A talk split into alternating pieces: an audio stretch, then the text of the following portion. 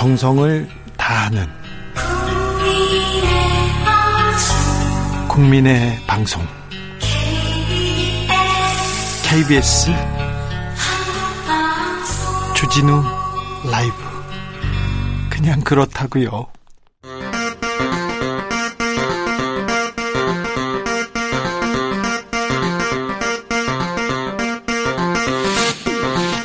주진우 라이브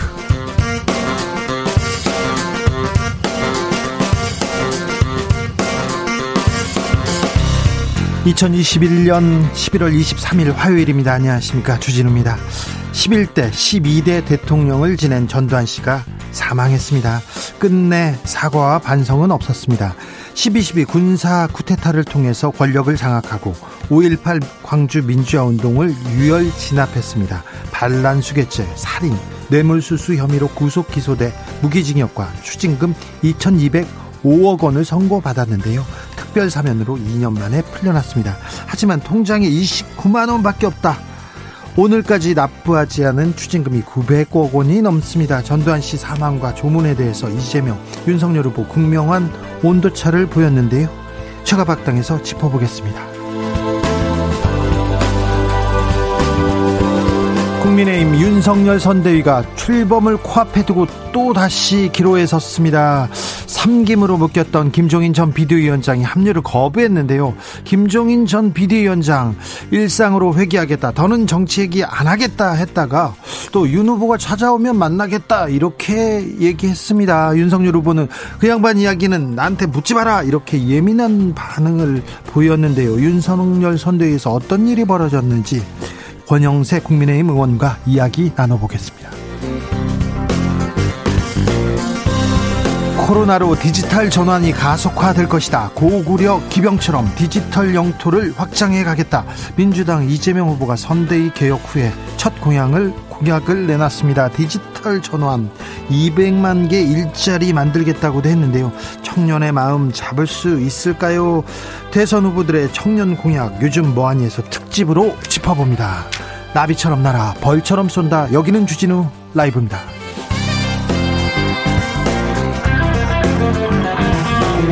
오늘도 자중자애 겸손하고 진정성 있게 여러분과 함께 하겠습니다. 전직 대통령 전두환 씨 사망 소식 어떻게 들으셨습니까? 전 대통령이란 얘기를 해야 되는데, 아, 해야 되는데, 사과 반성이 없이 끝내 가셨어요. 국민의힘 윤석열 후보는 전두환 씨가 5.18 빼면 정치는 잘했다는 발언으로 논란됐습니다. 오늘 전직 대통령이니까 조문은 가겠다고 했다가 두어 시간 만에 입장 바꾸기도 했는데요. 아, 여러분은 끝내 사과하지 않은 전두환 씨에 대해서 어떤 생각이 드는지, 네. 문자로 보내주십시오. 샵 9730 짧은 문자 50원 긴 문자는 100원이고요. 콩으로 보내시면 무료입니다. 그럼 주진우 라이브 시작하겠습니다.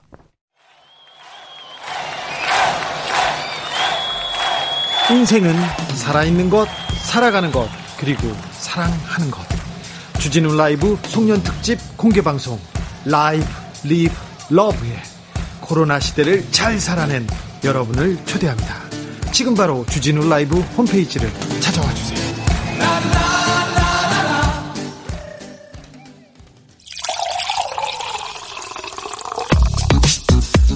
진짜 중요한 뉴스만 쭉 뽑아냈습니다. 주 라이브가 뽑은 오늘의 뉴스 주스. 정상근 기자 어서 오세요. 네, 안녕하십니까. 전두환 씨 사망 소식이 전해졌습니다. 네, 오늘 아침 8시 55분쯤 전두환 씨가 자택 화장실에서 쓰러졌다라는 신고가 접수됐고요. 경찰과 소방당국이 오전 9시 12분쯤 전두환 씨 사망을 공식 확인했습니다. 어, 현재 시신은 이 세브란스 병원으로 이송된 것으로 알려졌습니다.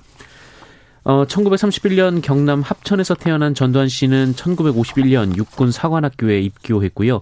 1961년 박정희 전 대통령의 5.16 쿠데타를 지지하면서 박정희 전 대통령의 신임을 얻었습니다. 예. 어, 이후 육사 동기들과 하나회라는 조직을 만들었고 12.12 쿠데타를 일으켰고 어, 1980년 5월 이 광주 시민들을 학살했습니다.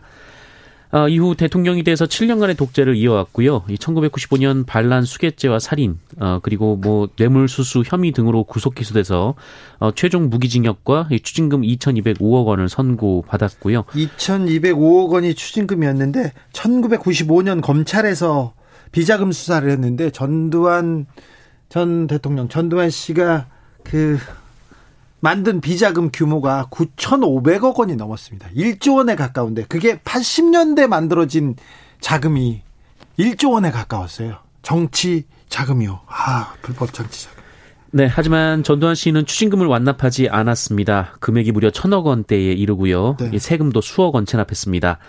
어, 하지만 이후에도 사과 없이 광주에서의 헬기 사격을 증언한 고 조비오 신부의 명예를 훼손하고 1심에서 유죄를 선고받았습니다. 네. 예, 하지만 항소심 진행 중에 사망함으로써 재판은 종결될 것으로 보입니다. 국가장은 불가능하다는 얘기가 계속 나옵니다. 네, 앞서 정부는 이 전두환 씨 국장은 일고의 가치도 없다라고 일축한 바 있습니다. 아, 지난 10월 이 노태우 전 대통령의 국가장을 두고 논란이 거셌을 때 어, 당시 청와대 고위 관계자는 전두환은 일고의 가치도 없다라고 밝힌 바 있고요.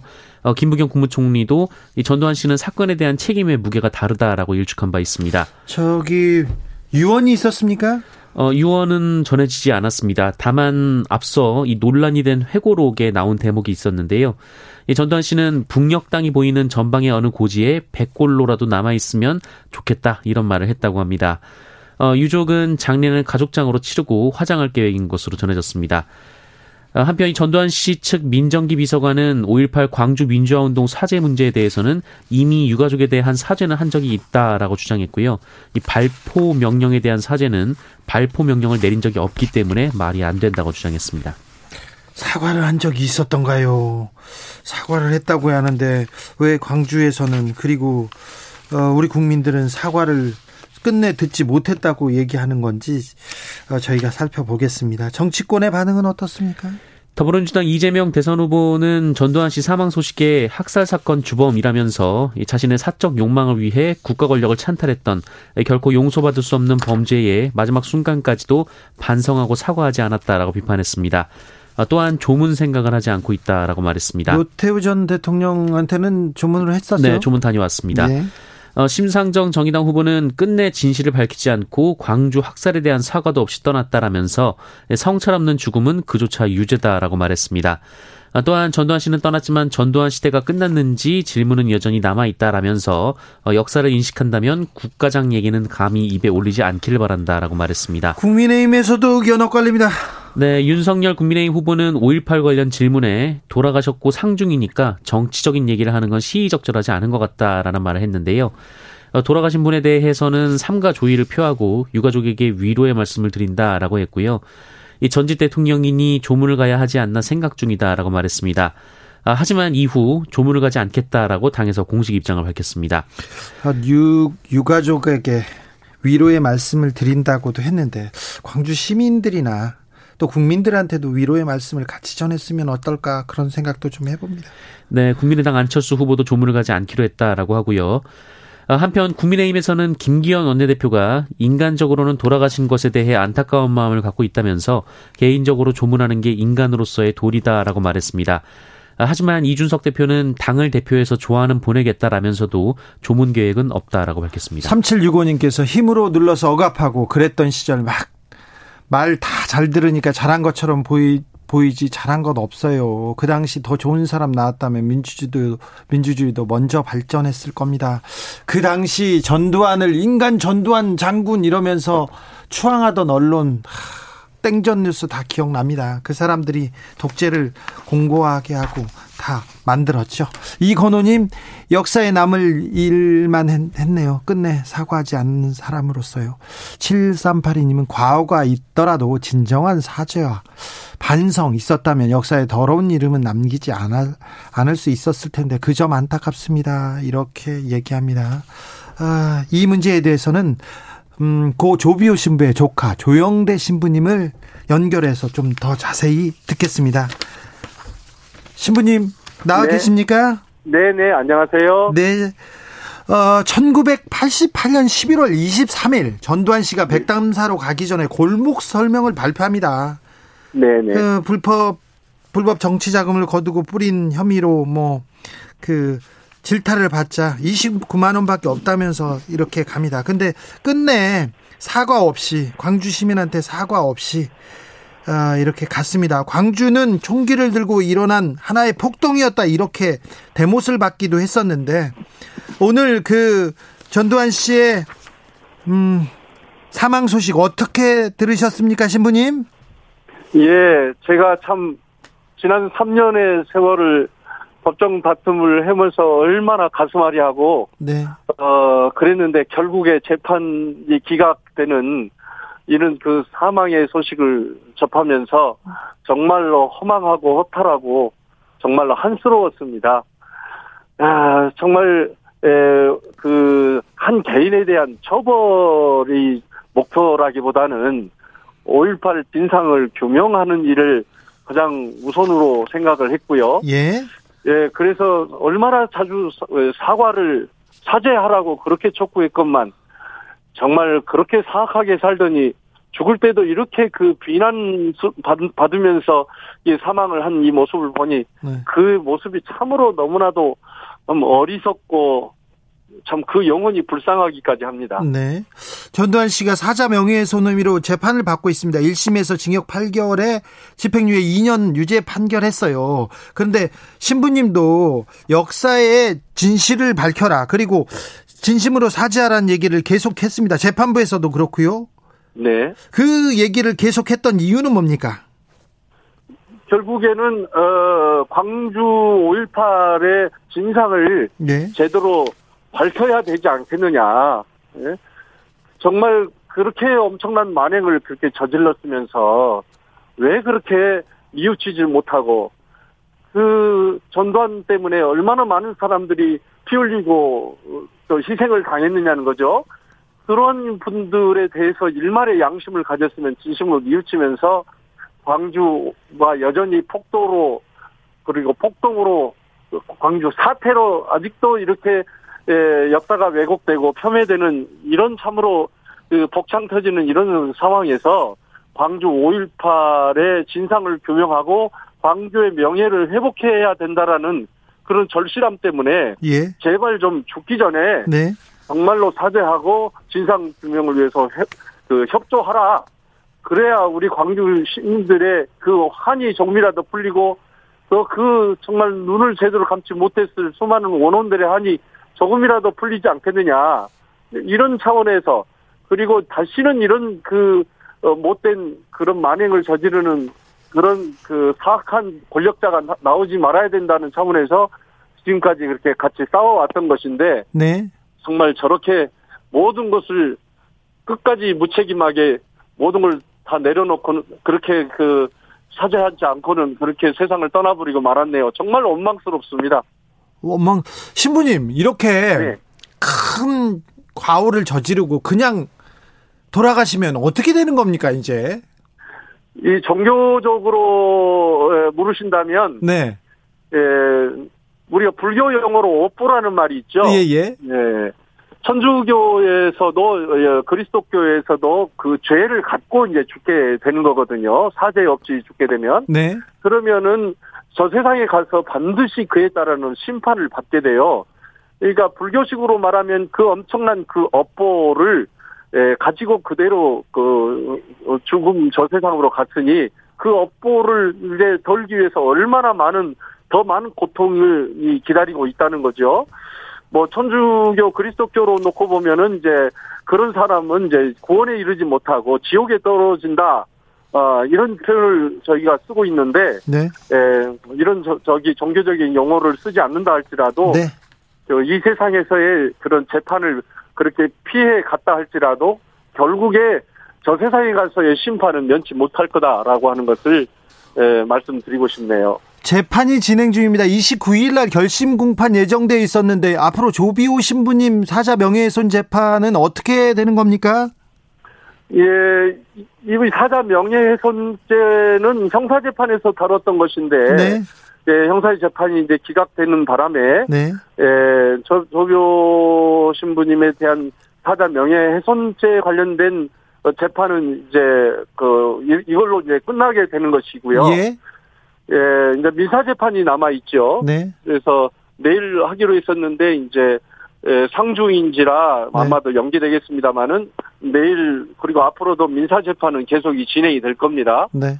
여러 가지 그 5.18 해고록에 담겨져 있는 또 그 관련된 여러 가지 부역자들의 그런 여러 가지 망언에 따르는 그런 분들이 지금 고소되어서 민사 재판에서 이제 어, 지금 계류 중인데요. 그런 문제들을 계속 다뤄 나가는 가운데 5.18 진상 규명이 계속 되어져 가리라고 생각이 되고 이런 민사 재판을 통해서라도 또 제가 계속 또 함께 하겠습니다. 네, 오늘 마침 조비오 신부님 기림 행사가 있었죠?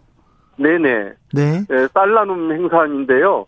그 당신께서 돌아가시기 전에 네. 화환 대신 미환을 어 그 좋게 말씀하시더라고요. 그 우연히 그 장례식장이 지나가는 길에 그 뜻을 받들어서 제가 부고에 알릴 때 그런 그 쌀을 봉헌해 달라 하고 이렇게 말씀을 드렸더니 거의 500포 이상 들어와서 예 그것을 여러 가난한 복지단체에게 나누어졌던 었는데 네. 그 전통을 살려서 어5.18 재단 측과 또 SDN 주식회사에서 이렇게 그 기부를 쌀나눔을 올해 5회째 이렇게 하고 해 왔네요. 신부님. 마침 오늘 그렇게 돌아가셨어요. 네네. 오늘 그러네요.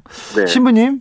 네. 아, 전두환 씨가 유언 없이 돌아가셔서 전두환 씨 회고록이 회고록이 네. 유언과도 같습니다. 유언에서 아니 네. 회고록에서 네. 조비오 신부는 성직자라는 말이 무색한 파렴치한 거짓말쟁이다 얘기했고요. 2003년에 KBS 인터뷰에서 광주는 네. 총기를 들고 일어난 하나의 폭동이었다 이렇게 얘기했는데 네. 그러면 이제 아이 5.18 관련해서 규명해야 할 점, 이제 앞으로는 어떻게 이 숙제를 풀어야 됩니까? 예, 뭐 이미 언급해 드렸습니다만은 5.18 진상 규명이 가장 중요한 이제 과제인데요. 네. 예, 뭐 형사법으로서는 이제 어쩔 수 없는 지금 상황이 되어버렸고요. 네. 어, 우리 온 국민들이 이제 전두환이가 사망했기 때문에 이제 끝났다 이렇게 생각하지 않으시고 예. 5.18 진상 규명을 해 나가는 모든 노력들에 대해서 계속 관심 가져주시고 네. 예, 그러면서 이제 이 5.18 광주의 이 아픔, 더 이상 광주를 폄훼하고, 어, 역사를 왜곡하지 말아주시고, 네. 예, 정말, 예, 광주를 그런 폭도로 몰았던 그런 그, 못된 그런 세력들의 네. 말에 귀 기울여 듣지 마시고, 광주의 아픔을 좀 알아주시고, 그리고, 에, 다시는 이런 제2의 전두환 같은 그런 권력을 국민들을 위해서 함부로 어, 사용하고 국민들에게 엄청 그런 만행을 저지르는 그런 못된 권력 행사자는 이 땅에 더 이상 발을 딛 지 못하도록 우리가 정의로운 사회로 만들어 나가는 일이 참으로 우리 우리에게 남아져 있는 참으로 중요한 과제라고 생각합니다. 광주를 폄훼하고 5.18을 모욕하는 정치인들이 간혹 나오지 않습니까? 들어갔다고도 다시 나오고 김진태 전 의원 네. 다시 활동하고 네. 그런 분들 네. 보면 어떻게 생각 생각 드세요? 이게 그분들이 도대체 광주에 대해서 뭘 조금이라도 아는가? 예, 광주의 그 아픔을 조금이라도 깊이 있게 진실로 들여다봤는가 하는 생각이 들고요. 광주의 그 전두환과 그 세력들의 빌붙어서 예, 권세를 누리고 예, 국회의원 배지를 달고 그러면서 정치인으로 예, 남아있기 위해서 그렇게 참 비굴하고 비열한 그런 태도를 버리지 않는 사람들이 많은데요. 어, 제발 좀 그렇게 예, 안 살았으면 좋겠습니다.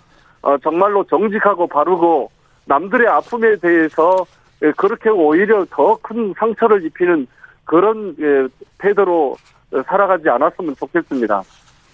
어, 신부님, 네네. 5.18 빼고 호남 사람들이 전두환 정치는 잘했다고 생각합니까?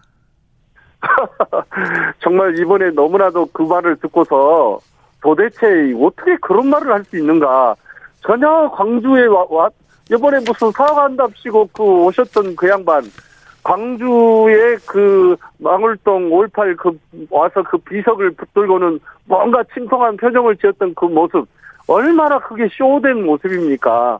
광주에 대해서 진실로 알, 안다면은 광주에 저지른 전두환의 그런 엄청난 만행에 대해서 조금이라도 안단다면은 저, 그리고 만행뿐만 아니라 그 이후에 그의 정치의 행태가 얼마나 사악했던가 하는 것을 조금이라도 좀 들여다봤다면 어떻게 정치를 잘했다는 그런 말을 할 수 있겠습니까? 그래서 그 말을 들을 때 우리 광주 시민들이 얼마나 정말로 분노가 터지고 저런 저런 저런 하면서 혀를 찼습니다. 제발 좀 정말로 광주를 좀 똑바로 좀 아시기를 바랍니다.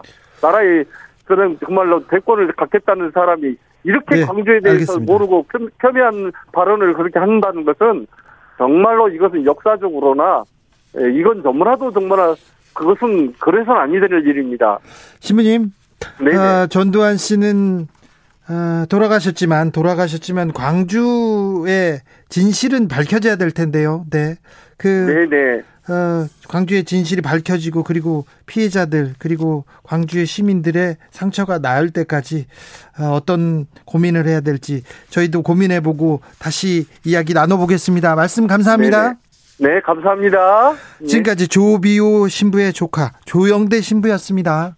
아, 주스 이어가겠습니다. 코로나 상황은 어떻습니까? 네, 오늘 코로나19 신규 확진자 수는 2,699명이 나왔습니다. 어제보다 128명 줄어들었습니다만 화요일 발표된 확진자 중에서는 역대 가장 많은 수가 나왔습니다. 어, 위중증 환자도 549명으로 늘면서 역대 최다치를 기록했고요. 사망자는 30명이 나왔습니다. 어, 민주당에서 대장동 특검에 대해서 입장이 나왔습니다. 네, 더불어민주당에서는 이 대장동 특검 사건 관련해서 그 이재명 후보와 민주당 특검에 대한 입장은 모든 의혹을 신속하게 수사하는 것이다라고 강조했습니다. 네. 어, 윤호중 원내대표는 이 화천대유 불법 대출에 대한 수사 의혹, 곽상도 전 의원 등 50억 클럽에 대한 진상조사가 필요하다라고 밝혔습니다. 국민의힘에서는요? 네, 국민의힘은 쌍특검을 주장을 하고 있습니다. 어, 국민의힘은 그 이재명 후보와 관련된 부분만 대장동 관련해서는 수사하고 이 고발 사주 의혹도 특검을 하되 이 고발 사주 특검은 민주당이 대장동 특검은 국민의힘이 임명하자고 주장하고 있습니다. 김종인 전 비대위원장 선대위 합류할 것 같습니까? 안 할 것 같습니까? 네, 오늘 김종인 전 비대위원장이 광화문 사무실 앞에서 기자들과 만나서 더 이상 정치 문제에 대해 얘기하고 싶지 않다라며 내 일상으로 회귀한다라고 말했습니다. 그럼 선대위 합류 안 한다는 얘긴데요? 어, 하지만 선대위에 합류하지 않느냐라는 직접적인 질문에는 뭐 정확하게 대답하진 않았고요. 네. 윤석열 후보가 찾아온다면 안 만나진 않을 것이다라는 입장을 밝히기도 했습니다. 찾아와 주세요 이런 얘기인 것 같았는데요. 네, 뭐 그렇게 해석을 하는 분들도 많습니다. 자, 윤석열 후보는 어떤 입장인지 잠시 후에 권영세 의원한테 자세히 들어보겠습니다. 이재명 후보는 오늘 첫 공약 선대위 쇄신 후에 첫 공약 발표했어요? 네, 어, 디지털 대전환을 주제로 공약을 발표했습니다. 어, 고구려 기병처럼 대한민국 디지털 영토를 전방위적으로 개척해서 어, 무한한 기회를 창출하는 디지털 영토 확장 시대를 열겠다라고 말했습니다. 고구려 기병이요? 네, 어, 대한 그 집권 후 5년간 이 인프라 투자의 국비 30조, 전통산업 디지털 전환, 신산업 영토 확장 등의 40조, 어, 디지털 주권 보장의 국비 15조 원 등을 투입해서 200만 개 일자리를 창출하고 30조 원 이상의 이 부가적 어, 추가적 부가가치를 창출할 것이다라고 밝혔습니다. 일자리 청년 정책인데요. 청년의 마음을 잡을 수 있을지 이건 2부에서 저희가 자세히 다루겠습니다. 요즘 경찰에 대한 음, 경찰이 사건 대응을 잘 못한다 이런 논란 계속 불거지고 있습니다. 네, 이번에는 그 경찰의 신변 보호를 받던 여성이 헤어진 남자친구에게 살해당한 사건이 있었습니다. 예. 어, 피해 여성은 지난 6월 한 차례 경찰에 신고를 했고 경찰이 신변 보호에 나섰는데요. 어, 그런데 4개월 후인 이달 7일에 가해자가 지속적으로 괴롭힘을 이어갔다라는 두 번째 신고가 있었습니다. 예.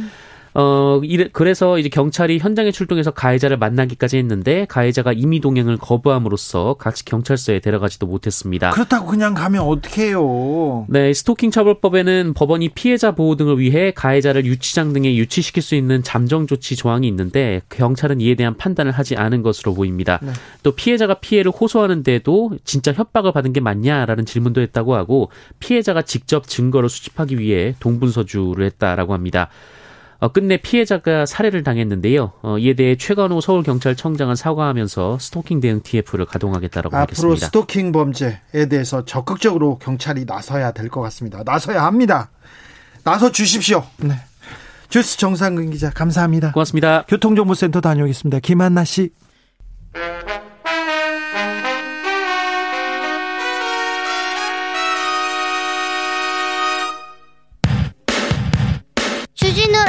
돌발 퀴즈. 오늘의 돌발 퀴즈는 객관식입니다. 문제를 잘 듣고 보기와 정답을 정확히 적어 보내주세요.